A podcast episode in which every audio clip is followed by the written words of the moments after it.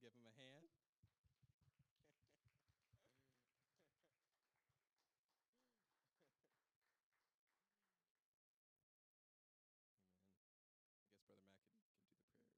I guess Brother McAtee can do the prayer request. Are these current? Susie may need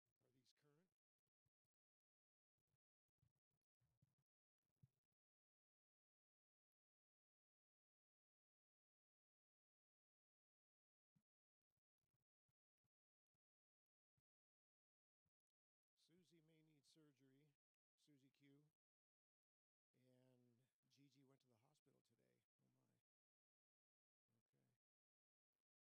Are there any other prayer requests?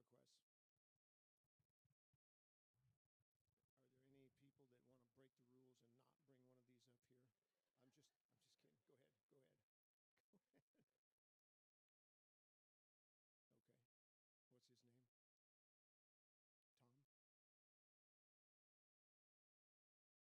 ahead. Okay. What's his name? Tom? Okay. Okay. All right. So let's pray for Susie Q and Gigi and Tom. Lord Jesus, we come before you right now and we just lift these these three individuals up to you. You know every circumstance. You know all of the the most minute details in this each one of these situations. And we just we just want you to have your way, Lord. That's the best thing that we can ask is that your will would be done in every one of these matters, Lord. We want you to just reveal yourself to them, to show them who you are in their trials, in their circumstances, and in their time of need. And we just ask, Lord, that you would get all of the praise and all of the glory for whatever. And thank you for it, Lord, in Jesus' precious name. Amen. you can all be seated. Um, no announcements. We don't have those back there. There is a work day on Saturday. There is absolutely a work day on Saturday. Uh, and there's a lot of stuff to do. So, everybody that can be here, we appreciate your help. Um, there's the Biblical Insights con- um, conference that's coming up next week. Um, everybody be here for that. If you can possibly make it, it will be a blessing to you. It will. It will be. If you can possibly make it, it will be a blessing to your pastor. He will appreciate you being here. And if you and if you are here, there's a good chance that it'll make his job easier in the future if you glean some of the things from that conference. Praise the Lord. Harvest party on the 28th. I'm doing all this by memory from uh, which doesn't get me far these days. Um, any other announcements? All right. Fair enough. I apologize for looking a little grubby. I, uh, I came straight from work. I drove 500 miles from Bend, Oregon this morning and uh, came. I got home just in time to eat something and then get get somewhat cleaned up to come here. And uh, there was there was a uh, on on on the way home from Bend. Anybody know where Bend is? It's it's well, it's 500 miles away. You, you picked that up already. There's a donut shop. It's actually a little country grocery store that makes donuts, real, real donuts. And I stopped in there this morning at about 7 o'clock and I wanted to get one. I mean, I wanted to get one, but I didn't. I got three. And if anybody wants to know, did I bring anybody any any donuts home for anybody else? The answer is no. Because a 500 mile trip and a box of donuts, Come on now. That's, that's a positively unsustainable situation. Praise the Lord. Let's turn to the book of John. And if you would stand with me, we want to give the highest honor to the word of the Lord. John chapter 4, story that uh, probably a good number of you know. I have a lot of notes. I'm not going to get through all of it. I'm going to keep to pastor's custom and and uh, clip this off at 7:30. And uh, so, if you're given to taking notes, I'm just going to give out some scriptures. I'm not going to read all of them. John chapter 4, beginning with verse 7. I'm going to read this whole encounter here, all the way through to verse 26. There cometh a woman of Samaria to draw water. Jesus saith to her, Give me to drink, for his disciples were gone away unto the city to buy meat. Then saith the woman of Samaria unto him, How is it that thou, being a Jew, askest drink of me, which am a woman of Samaria? For the Jews have no dealings with the Samaritans. Jesus answered and said unto her, If thou knewest the gift of God, and who it is that saith to thee, Give me to drink, thou wouldst ask of him, and he would have given thee living water. The woman saith unto him, Sir, thou hast nothing to draw with, and the well is deep. From whence then hast thou that living water? Art thou greater than our father Jacob, which gave us the well and drank thereof himself and his children and his cattle? Jesus answered and said unto her, Whosoever drinketh of this water shall thirst again, but whosoever drinketh of the water that I shall give him shall never thirst. But the water that I shall give him shall be in him a well of water springing up unto everlasting life. The woman said unto him, Sir, give me this water that I thirst not. How many of you think that she's she's gotten the clue that she's in the presence of somebody who's a little bit more than what he looks like? Verse 16 Jesus saith to her, Go call thy husband and come hither. The woman answered and said, I have no husband. Jesus saith unto her, Thou hast well said, I have no husband, for thou hast had five husbands, and he whom thou now hast is not thy husband. In that thou saidst truly. She's getting a little bit more of a clue now. This was a big one. The woman saith to him, Sir, I perceive that thou art a prophet. Our fathers worshipped in this mountain, and ye say that in Jerusalem is the place where men ought to worship. Jesus saith to her, Woman, believe me. And this is where this whole exchange was headed. Woman, believe me, the hour cometh when ye shall neither worship in this mountain nor yet at Jerusalem worship the Father. Ye worship ye know not what. We know what we worship, for salvation is of the Jews. But the hour cometh, and now is, when the true worshippers shall worship the Father in spirit and in truth, for the Father seeketh such to worship him. God is a spirit, and they that worship him must worship him in spirit and in truth. The woman saith to him, I know that Messiah cometh, which is called Christ. When he is come, he will tell us all things. And now he just blows her mind. Jesus saith to her, I that speak unto thee am he.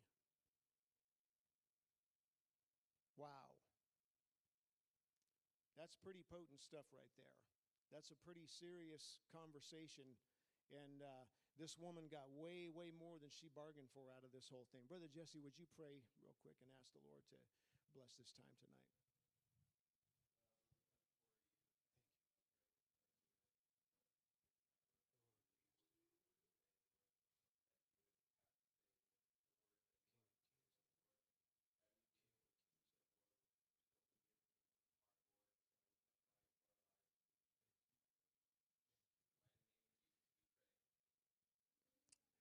You for standing. You may be seated.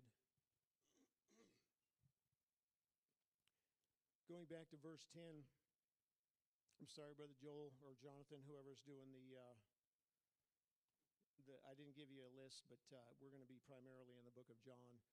Back to verse 10 Jesus answered and said unto her, If thou knewest, I don't have a title either, so you guys are just going to have to pick one. Somebody will. Jesus answered and said unto her, If thou knewest the gift of God, and who it is that saith to thee, Give me to drink, thou would have asked of him, and he would have given thee living water. So here's the question What is the gift of God here? He said, If thou knewest the gift of God. So, what is this gift that he's talking about?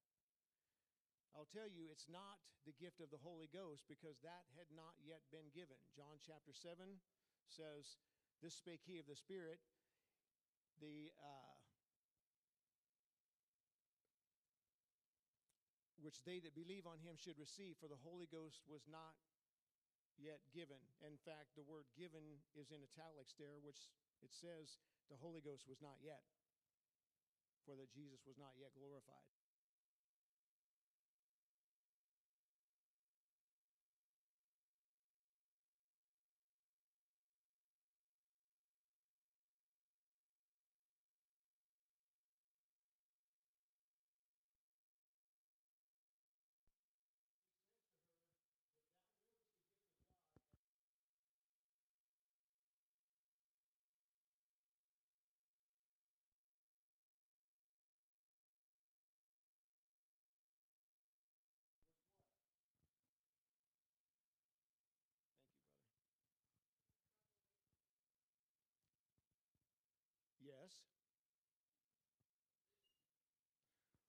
What does John chapter 3 and verse 16 say? Anybody know that one? Anybody know that one by heart? What was that?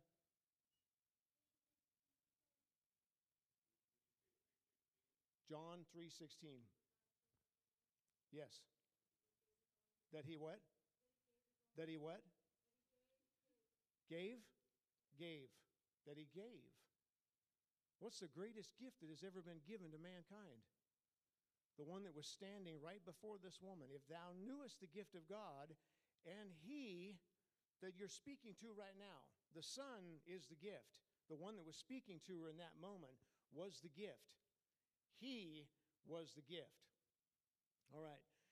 Moving down to verse 20. Our fathers worshipped in this mountain, and ye say that in Jerusalem is the place where men ought to worship. Jesus saith to her, Woman, believe me, the hour cometh when ye shall neither worship in this mountain, nor yet at Jerusalem worship the Father. Ye worship, ye know not what. You don't even know what you worship. We know what we worship, for salvation is of the Jews.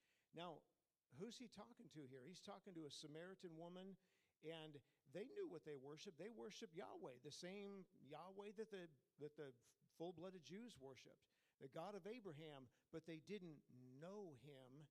And more importantly, they didn't know who he had become. Right? She didn't know who this was she was speaking to. He said, You don't know who you're worshiping. And this statement, salvation is of the Jews, salvation had issued forth out of the Jewish lineage. And this conversation was taking place in an Israelite province between two Hebrew speaking people of Jewish lineage. And so that word salvation was the Hebrew word Yeshua. He said, Yeshua is of the Jews. All right? And that is in uh, translated Jesus in the New Testament. The name Jesus in Hebrew, it literally means Yeshua is salvation. Okay? Isaiah 12, 2. Behold, God is my salvation. I will trust and not be afraid, for the Lord Jehovah, the Yah- Yahweh, is my strength and my song. He also is become my salvation. That's a prophetic statement talking about Yahweh becoming. You can read something very similar to that in Exodus 15 and Psalm 118. The Hebrew word for salvation in these Old Testament verses here is Yeshua, the name translated Jesus in the New Testament. So this is saying the, the Lord Yahweh is become Jesus. I don't know how you could word that name. He chose that name for his own incarnation, his human manifestation was Yahweh become salvation. Matthew 121, as she shall bring forth a son, and thou shalt call his name Jesus, for he shall save his people from their sins. You're going to call his name Yahweh is salvation. Praise the Lord.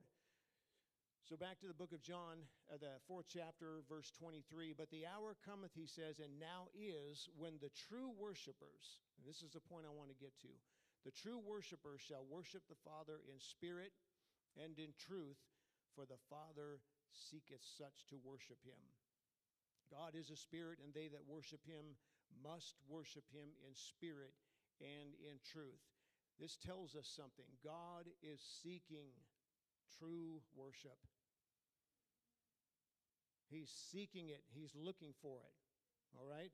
So, what is this worshiping in spirit? Again, this is not worshiping in the Holy Ghost because the Holy Ghost had not yet been given. All right? And the Lord says very clearly here the hour now is. The hour cometh, but now is that the true worshipers shall worship the Father in spirit and in truth. So, this is something different. So, what about this truth thing? What is this? What is, what is he talking about? To worship in spirit, but in, also in truth. How do we worship in truth? And what is the truth that is so often mentioned in Scripture? All throughout the Word of God, you see the phrase the truth. And that is something very, very specific. Uh, you can read, I'll give you a few verses here John chapter 8, verse 40, John 14 and verse 6, Romans 18, uh, excuse me, 1 18 and 25. That one's a very potent passage about talking about the truth and men who hold the truth in unrighteousness. Romans 3 7, Galatians chapter 2 and verse 5 and verse 14, 2 Thessalonians chapter 2 verses 10 and 12. Does that one ring a bell to anybody? Talks about having a love for the truth or not having a love for the truth. All right? The truth. John chapter 18 and verse 37. Pilate therefore saith unto him, Art thou a king then? Jesus answered, Thou sayest, I am a king. To this end was I born. And for this cause came I into the world, that I should bear witness unto the truth. All right? This is really important right here because he tells us something. He says, To this end was I born. He tells us this is what it's all about. It's not about our salvation. This is what it's all about. For this to this end was I born, and for this cause came I into the world, that I should bear witness unto the truth. So, which truth? What is he talking about? This is the truth of who God is. Whenever you see that, that's what it's talking about the truth about who God is His character, His nature, His attributes, and especially His identity. Um, Romans chapter 1, I mentioned this one earlier, beginning with verse 18. For the wrath of God is revealed from heaven against all ungodliness and unrighteousness of men who do what? They hold the truth in unrighteousness. These are people that are very close to the truth, but they're not doing the right things with it. Who hold the truth in unrighteousness. Because, now, what are we talking about here? The truth. What is that?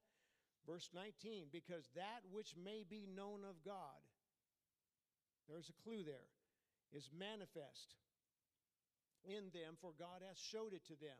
For the invisible things of him from the creation of the world are clearly seen, being understood by the things that are made, even his eternal power and Godhead, so that they are without excuse. And when you skip down to verse 23, it says that these, these people change the glory of the uncorruptible God into an image made like to corruptible man and birds and four footed beasts and creeping things. And what did they do in verse 25? It says they changed what? The truth about what? About who God is. They changed it into something else. And anytime you touch that, anytime you mess around with that, it's going to become a lie. They changed the truth of God into a lie and then worshiped and served the creature more than the creator who is blessed forever. Amen. And the rest of this chapter tells about the downward spiral, spiral of idolatry. Um, but this is all talking about the truth, the one truth, and that's the truth about God, who He is, and His nature and His identity. John chapter 1, verse 18 No man has seen God at any time the only begotten Son, which is in the bosom of the Father, he hath declared him. Declared meaning to narrate or to make known or to unfold or reveal. This isn't just to herald. This is something much more significant than that, something that only the Son could do, by the way. So Jesus Christ came to declare who God is to his creation and to make him known. Yes, he did come to seek and to save that which was lost. He said that himself, Luke chapter 19, verse 10. For the Son of Man is come to seek and to save that which was lost. But what was lost?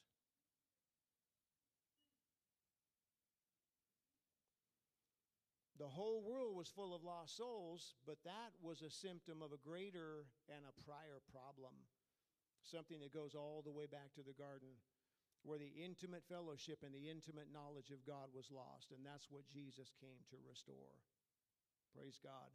So, what had been lost first that resulted in a world of lost souls was the intimate fellowship between God and man in the garden and the intimacy of that personal knowledge and the personal understanding of who He is. And Jesus Christ came to restore that intimate fellowship and to make known the intimate knowledge of God that had been lost when man left the garden. Praise the Lord. Yes, John 12 47, it says that Jesus came to save the world. He said, If any man hear my words and believe not, I judge him not, for I came not to judge the world, but to save the world. But how are we saved? Through faith, through our knowledge of Him, by our personal, intimate knowledge of Him, His identity, His plan. Ephesians 2 8, for by grace ye are saved through faith. And that not of yourselves, it is the gift of God. Grace is the gift. And what is that again? That's God's willingness to make himself known to us, his desire to be known in his creation, and he has made himself known in the person of Jesus Christ. Titus chapter 2, starting with verse 10 not purloining, but showing all good fidelity that they may adorn the doctrine of God our Savior in all things. Wait a minute of God our Savior, that almost sounds like he's saying that God is, or that Jesus Christ is God. I think that's very, very purposeful right there. For the grace of God that bringeth salvation hath appeared unto all men. Well, what has appeared to us? Jesus Christ. The grace of God manifest to us. The grace of God that bringeth salvation. Yahweh is salvation. See what this verse is saying here? Hath appeared unto all men, teaching us that denying ungodliness and worldly lust, we live soberly, righteously, and godly in this present world, looking for that blessed hope and the glorious appearing of the great God and our Savior Jesus Christ. Both of them. The great God and our Savior. Now, they're the same thing. All right, John uh, chapter 1 and verse 17. For the law was given by Moses, but grace and truth came by Jesus Christ. Grace, God desiring to make himself known to us, and truth, the truth about who he is. That came by Jesus Christ. Praise the Lord. Verse 18 No man has seen God at any time, the only begotten Son, which is in the bosom of the Father, he hath declared him. Now, this segues into, um, well, let me back up a little bit. So, with regarding uh, uh, worshiping in truth, we must worship in the truth of who Jesus Christ is. Okay? The true worshipers worship in the truth of who Jesus Christ is. Okay? He is God become man. Remember, Yahweh is salvation. That's what that name means. John 14, 6 says, Jesus saith unto him, I am the way, the truth, and the life. No man cometh to the Father but by me. And this is one of those passages of Scripture that just has layer after layer to it, and you really need to dig deep into this. He said, I am the way. What does that mean? Anybody ever thought about that? What, what exactly does that mean when he says, I am the way? All right? That word way is also translated in, in a couple of other places highway. Are there any highways nearby? I'm sorry, I got to turn my phone off. Somebody's texting me. Are there any highways nearby? Where at? Highway 50. Which direction does that go, east or west? Both directions. Jesus said, I am the way. He is the way that we approach God. But He's also the way that God approaches us. He is the way that we come to know God, and He's also the way that God makes Himself known to us. All right? Isaiah chapter 40 and verse 3 The voice of him that crieth in the wilderness, Prepare ye the way of the Lord, make straight in the desert a highway for our God. Jesus Christ is a highway. He is an avenue by which we reach God, and He is the avenue by which God reaches to us. Isn't that awesome? I think that's cool. I think that's really cool. So we can't relate to God in His transcendence. He's unrelatable. And and he can't relate to us, so he has to make a way. And Jesus Christ is that way. The way that God relates to us and how we relate to him. Praise the Lord. I, that just really flicks my switch. That really excites me. The truth is the reality of God as He presents Himself in time. He said, I am the way and I am the truth. What truth is He talking about? The truth about who God is. He's saying, I am the truth about who God is. What did He say to Philip? Philip's like, Look, just show us the Father already, please. Thomas wasn't the only one, you know. And what did He say to him? Philip, haven't I been with you long? It, he that has seen me has seen the Father. You don't need to look any further. I think some people have this image in their minds of they see Jesus and then they kind of see the Father over his shoulder in the background, right? Well, you don't need to look any further than him. He is the way, he is the truth, and he is the life. He is what you can know about God. All right? The truth is the reality of God as he presents himself into time to us. Again, John 1:17, for the law was given by Moses, but grace and truth, the truth about who God is, came by Jesus Christ. John 8:31, then said Jesus to those Jews which believed on him, if you continue in my word, then are ye my disciples indeed, and ye shall know the truth, and the truth shall make you free. All right? Five verses later, in verse 36, he says, If the Son therefore shall make you free, you shall be free indeed. So you got one verse right there that says, The truth will make you free, and then another verse that says, The Son will make you free. You see how those two are exactly the same. Jesus Christ is the truth about God. John 5:33 Ye sent unto John and he bear witness unto the truth. That's what John was all about. And yet in John 1:15 it says John bear witness of him Jesus Christ saying this was he of whom I spoke. He that cometh after me is preferred before me for he was before me. So John bore witness of the truth but it also says that he bore witness of Jesus. The same thing. Those two verses are telling us the same thing. Ephesians 4:21 If so be that ye have heard of him and have been taught by him as the truth is in Jesus. That doesn't mean that you know he's a truthful person. That means the truth of who God is is found in the person of Jesus Christ. Praise the Lord. What time is it? 716. All right. John chapter 4 says, The true worshiper shall worship him in spirit and in truth. And the spirit and the truth are related in knowing who the Lord Jesus Christ is. Worship him, worshiping him in truth means knowing who he is, right? Knowing his nature, knowing his identity. You cannot give substantive worship to somebody you don't know. Does that make sense? I know I used this analogy before. What would you what would you think if you were in the grocery store and a person you have never met in your life comes up to you and just starts praising you?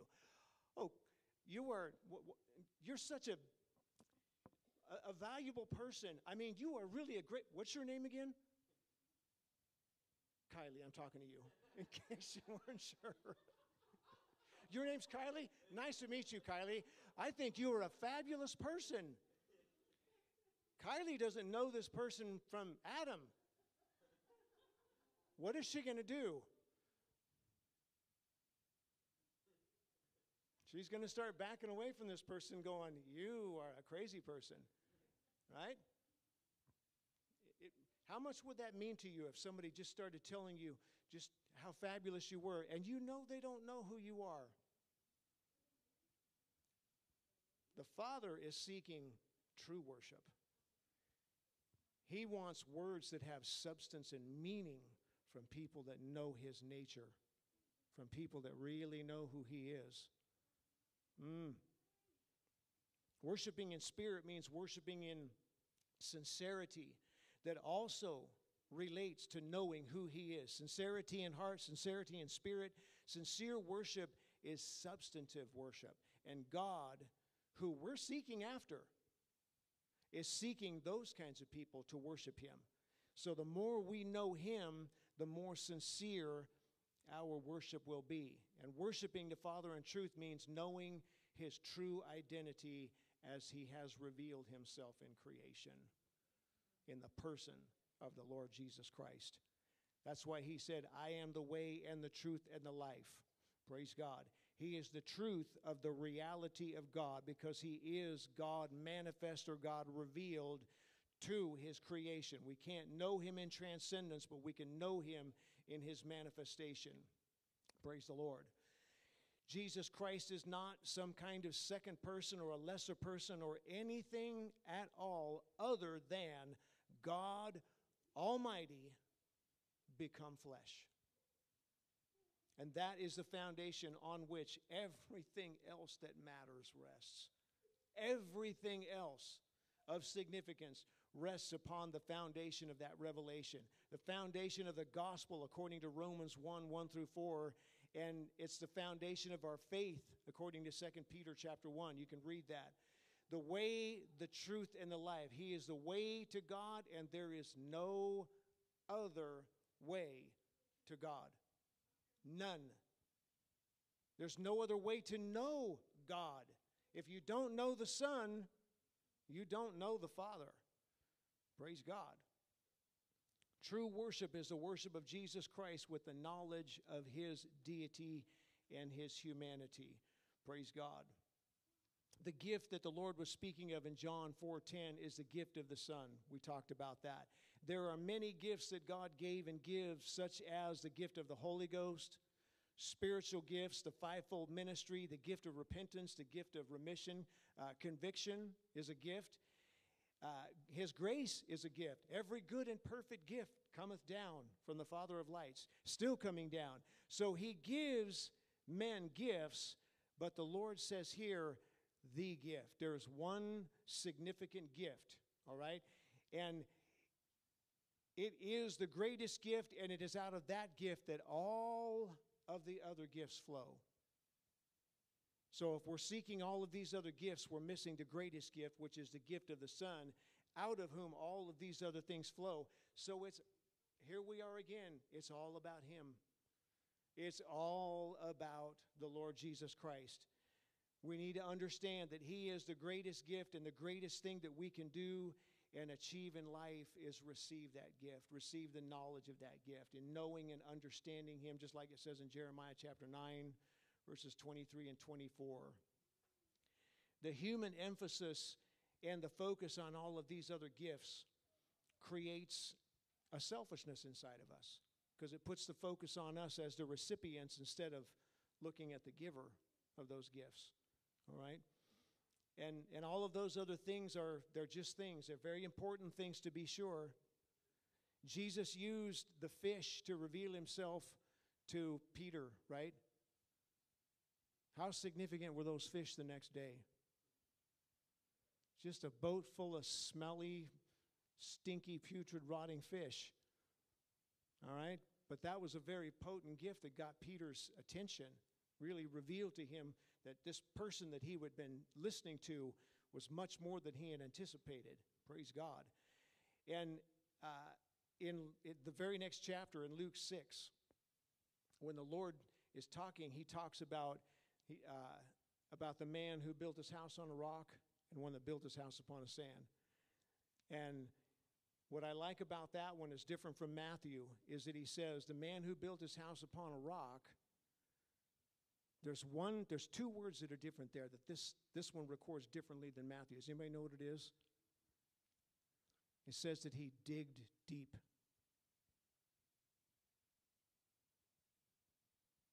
What did he dig deep through? To get to the rock. What did he dig deep through? A whole bunch of stuff that wasn't God. It was very close to God.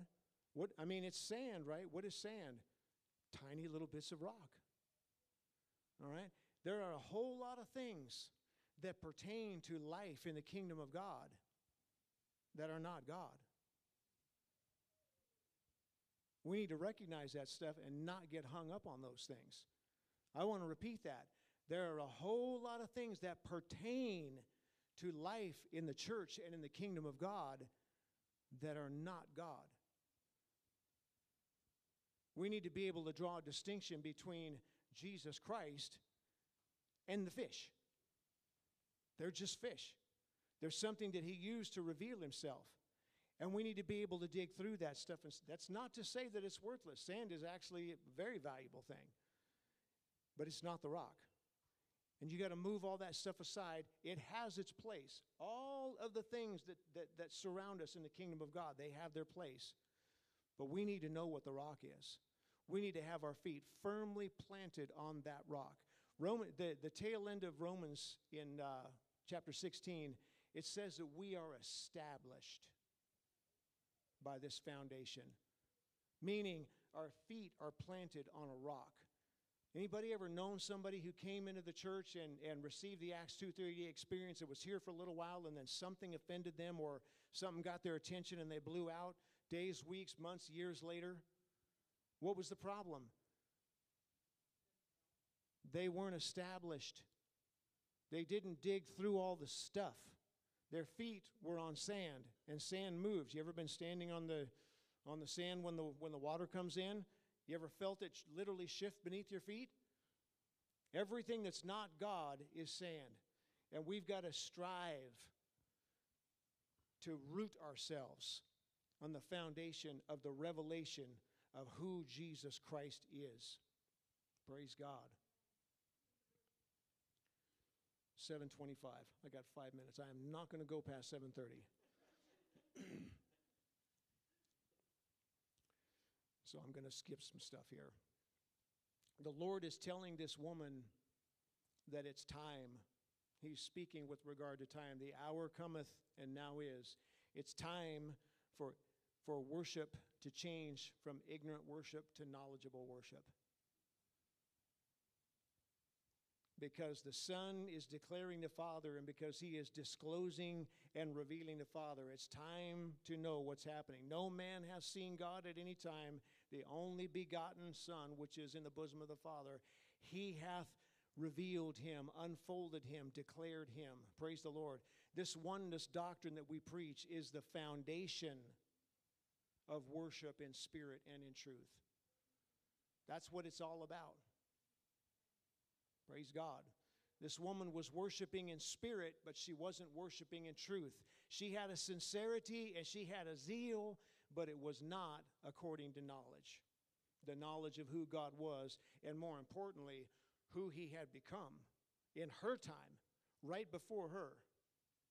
Of all of the things that he could have dealt with when speaking to this woman, when, when he talked about her husband, that was just to get her attention and it got her attention.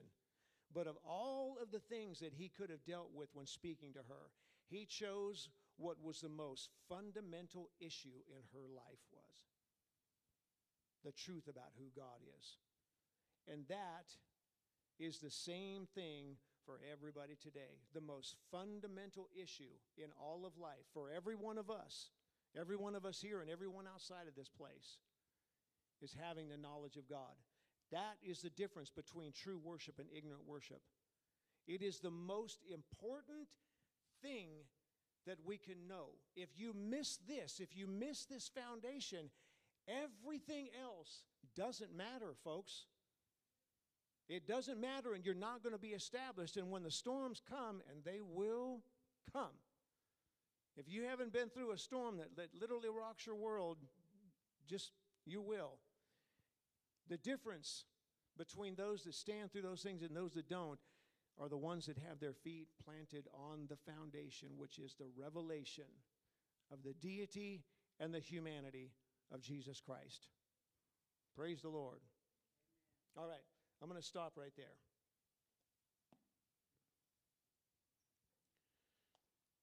Thank you all for coming. Let's all stand. Brother Sharon, would you pray a dismissal, please?